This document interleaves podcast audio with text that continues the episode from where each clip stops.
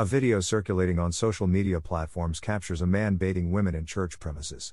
According to the man, it was God's direction to bath the women and therefore they should not hesitate to oblige.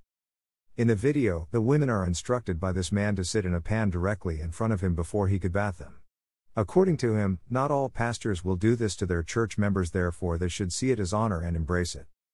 He confesses in the video that what he is using to bath the women is popular detergent in Ghana called Akasha, which is highly abrasive to the skin and nose and can cause allergic and breathing problems in some people. The incident took place at a church called End Time Church of Grace somewhere in Ghana. The atrocity was committed by the same man of God who famously shaved the genitalia of women in open church in October 2019.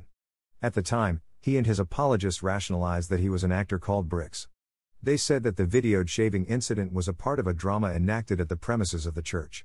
In the first atrocity committed in October 2019, this pastor used a single razor on all the women and an associate collected the shaved hair with a single cloth from the genitalia of the women. In the latest incident, he uses the same wet silver bowl and the same sponge on all the women. In the video, a pastor can be heard saying, Fast, fast, fast, we don't have enough time. A backer and the congregation can be heard shouting Amen as a young woman clothed only in a towel steps out of a large pan of water and walks over to an associate of the pastor to be smeared with cream. In the video, another young woman in a short white dress steps up to the pastor and the pan of water and starts to undress. Fully naked in the packed church, she sits in the bowl of water. The pastor begins to bath her as he says in Twi language, I hope you all know this. At this point, somebody is seen giving the first young woman underwear to put on, and in the background, one can see the head of a child. Some of you do not understand some things. This is something from above. I have been directed to do this direction for you people. I know that some people will be sitting in their homes and they will be telling me that this pastor is not from God, but for me, I always say that when the Spirit directs you, you don't have any option. Some of you do not understand some things. Normally, you women sleep with men, one year, two years, three years, but you have not undertaken any spiritual direction. But when you are engaged in undertaking this spiritual direction for the church members, some people would choose not to understand your actions. But you must know that this is something we must do for the people of God often and often in a timeless fashion. I know that the women of Ghana and across the world often sleep with men over many years, but do not undergo supernatural cleansing. But here is the case that I have been directed by the Spirit to do this direction for you. I think you people have to embrace this direction in the name of Jesus Christ. It is not all pastors who can do this for their church members. The Bible says that you should believe in your pastors and you would do well. So we believe our pastors so that our generation should exist in wealth.